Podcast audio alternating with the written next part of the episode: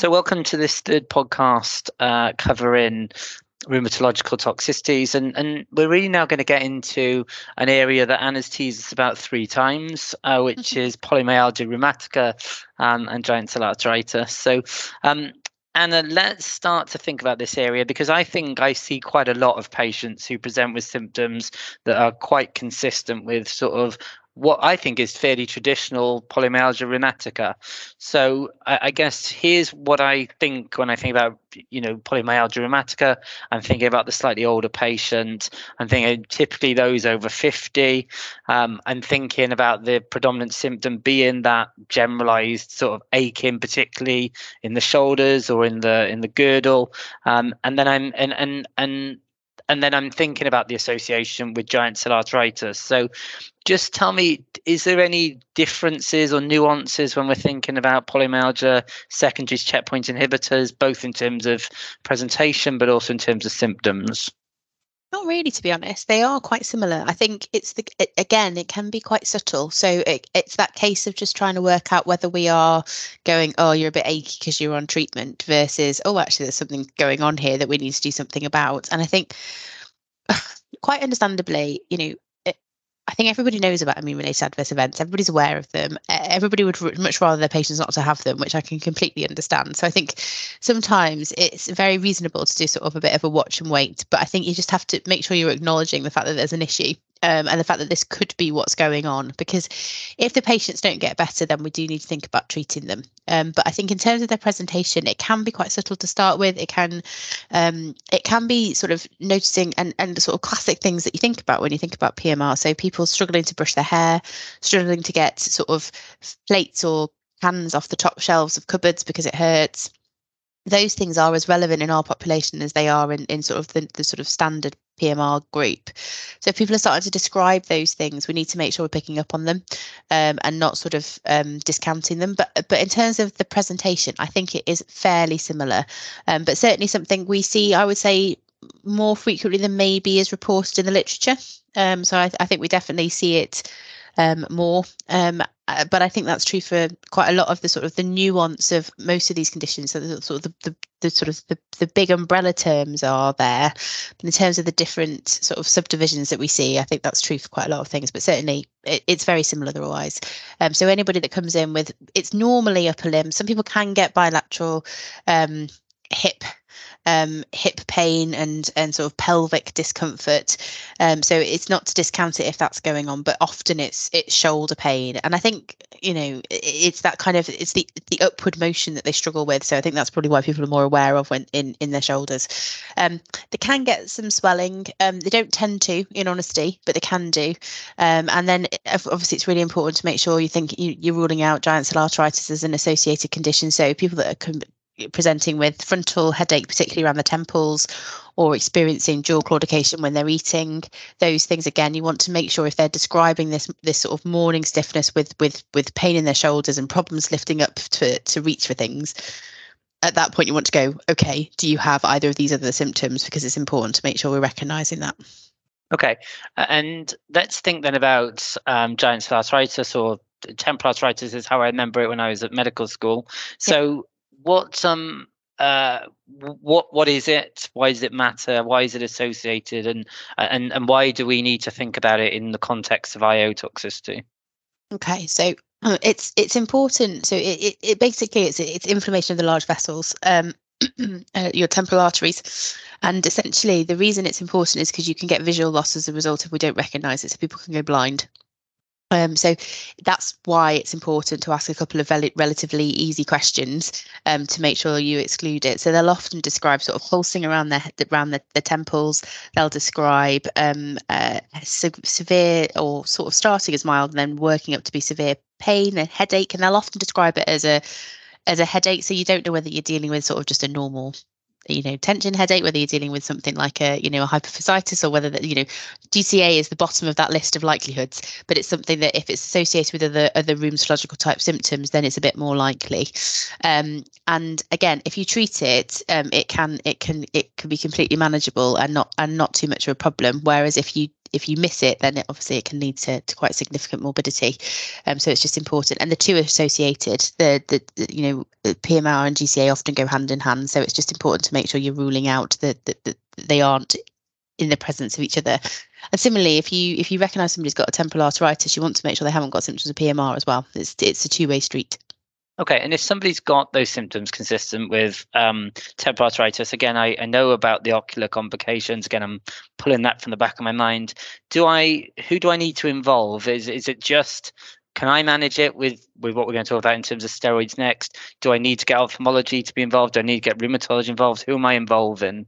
So for giant cell arteritis particularly, we need to confirm it is in fact the case, and the way to do that is to do a temporal artery ultrasound, so I tend to always get my rheumatologists involved relatively soon, partly because of the fact that it helps confirm the diagnosis, and also you do treat giant cell arteritis with steroids, but if it doesn't respond to steroids, then they normally get treated with weekly tocilizumab, and that can only be accessed via they have to go through a giant cell arteritis MDT, and then their MDT has to agree that that's what they need to be treated with, and then their treatment has to be organised by a rheumatologist. And as I said, there are some things you can do on the previous podcast. There's some things you can do to work in combination with those rheumatologists so you can get the process started.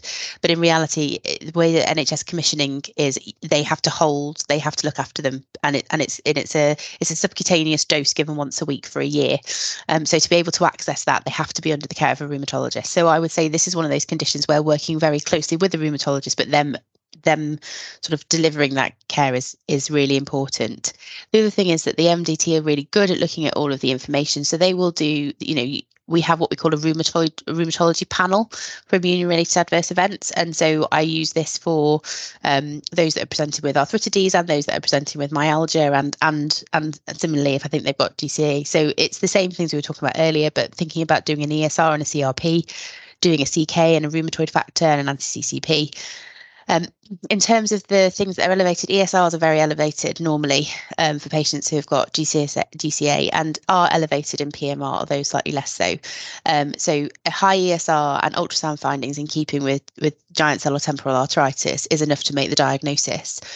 They used to biopsy the temporal artery as well. If they find, it seems we're slightly moved away from that if we've got findings that we think are consistent with GCA.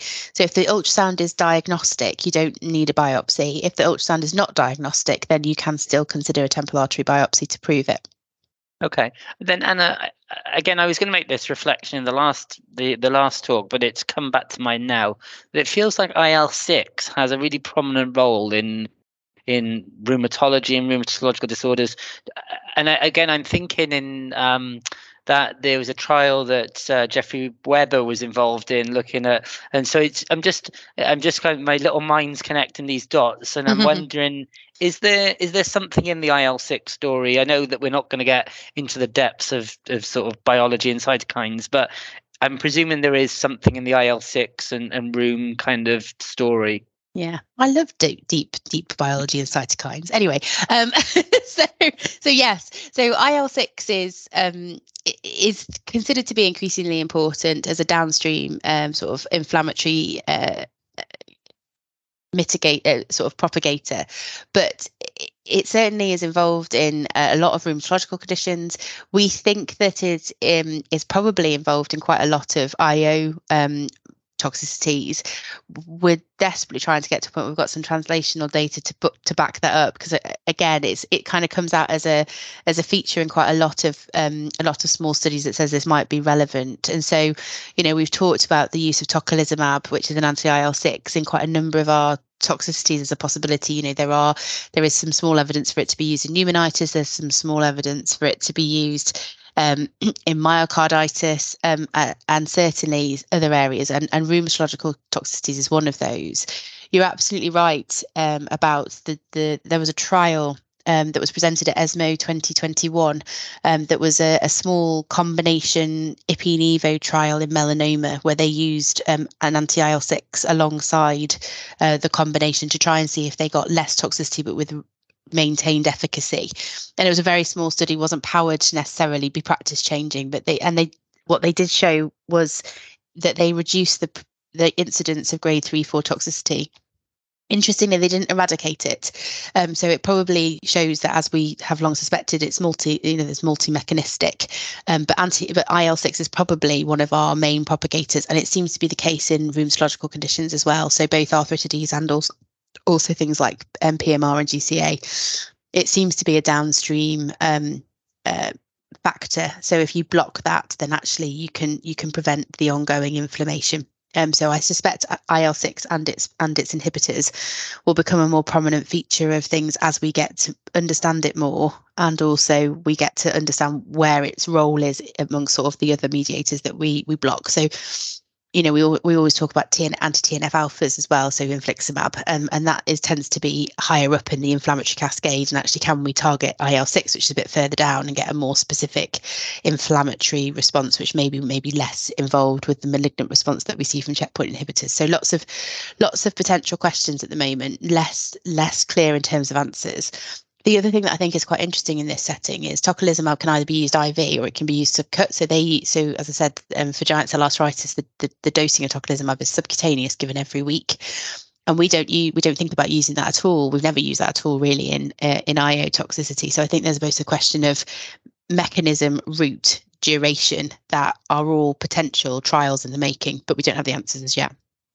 Okay, that's great. Because I remember it might have been 2021 as well. I think I went to a talk that Georgina Long gave, and I'm pretty certain she presented some tocilizumab data. And I think in essence, the conclusion was that it was well tolerated, an effective steroid sparing treatment for both management, but also prevention of adverse events. So, and clearly they're two very eminent people. So I'm guessing there's something in that story, and I'm sure it's something that we'll continue to explore. Anna, I just thought we would get on to thinking about management of polymyalgia rheumatica. And again, my impression, my reflection on this is it's not too dissimilar from what we do outside of IO. So, in the non-IO world, we tend to use fairly low doses of prednisolone, the 20, 30 milligrams kind of ballpark. Response rates seem to be pretty good. And again, that's my impression in both. So just your thoughts, is that what you're doing? And then in terms of the refractory cases, is it similar? Are we thinking methotrexate, plus minus as absolutely needed, biologics and IL-6? Is it similar in that story? Is that the narrative? Yeah, absolutely. I think it's interesting in terms of what we're trying to achieve with the treatment, particularly of PMR. So as a standard, patients will normally be started on higher doses of steroids, up to 40 milligrams of prednisolone, and then they're weaned down to between 10 and 5 milligrams, and they stay on that for often forever in the sort of setting of sort of de novo PMR. And I suppose, again, it comes down to our question of, do they need to stay on it lifelong, or can we actually think about weaning them off steroids completely?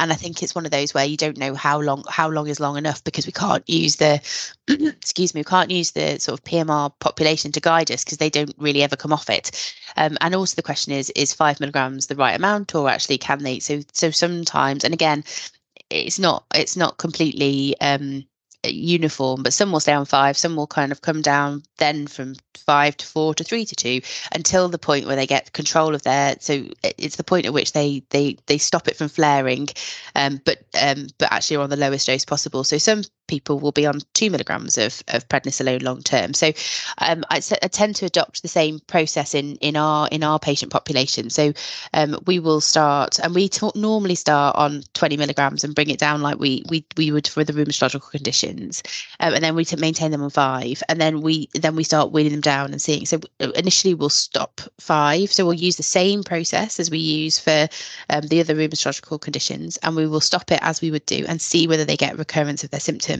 If they do, we go back on 5 and then do a longer wean, and then often I will then bring it down by 1 milligram to stop. We don't tend to need, I've certainly not seen a case of PMR where I've needed to use additional treatment. So they are very similar to their sort of endogenous counterparts, in the fact that it's quite rare to need to use other agents in PMR, and I think that's very true in our population as well. In our GCA population, as we've discussed, actually going for a biologic seems to be a, a, a more sort of standardized route than it used to be. And I certainly would be thinking, if I've got a patient who's not responding to steroids or has responded to steroids, but I can't get them down to lower doses, at that point, I'd be thinking about a rheumatological referral rather than thinking about a second line DMARD. Whereas in my arthritis population, I'll quite often start a methotrexate or a DMARD and see whether that sorts out the situation before needing for the rheumatologist to take them over. So I think this group is a more sort of low threshold. If they're not acting in a sort of fairly standard manner, I would refer them to rheumatology and ask them to sort of drive their care following that, but in collaboration with me. Fantastic. Okay. Well, look, our audience can be really pleased, Anna, because this is the first podcast we're going to finish within 20 minutes. Hurrah! Because in the next one, we're going to do myositis and dermatomyositis, and I think we might be here till midnight. So I will see you shortly. I'll see you then. Bye.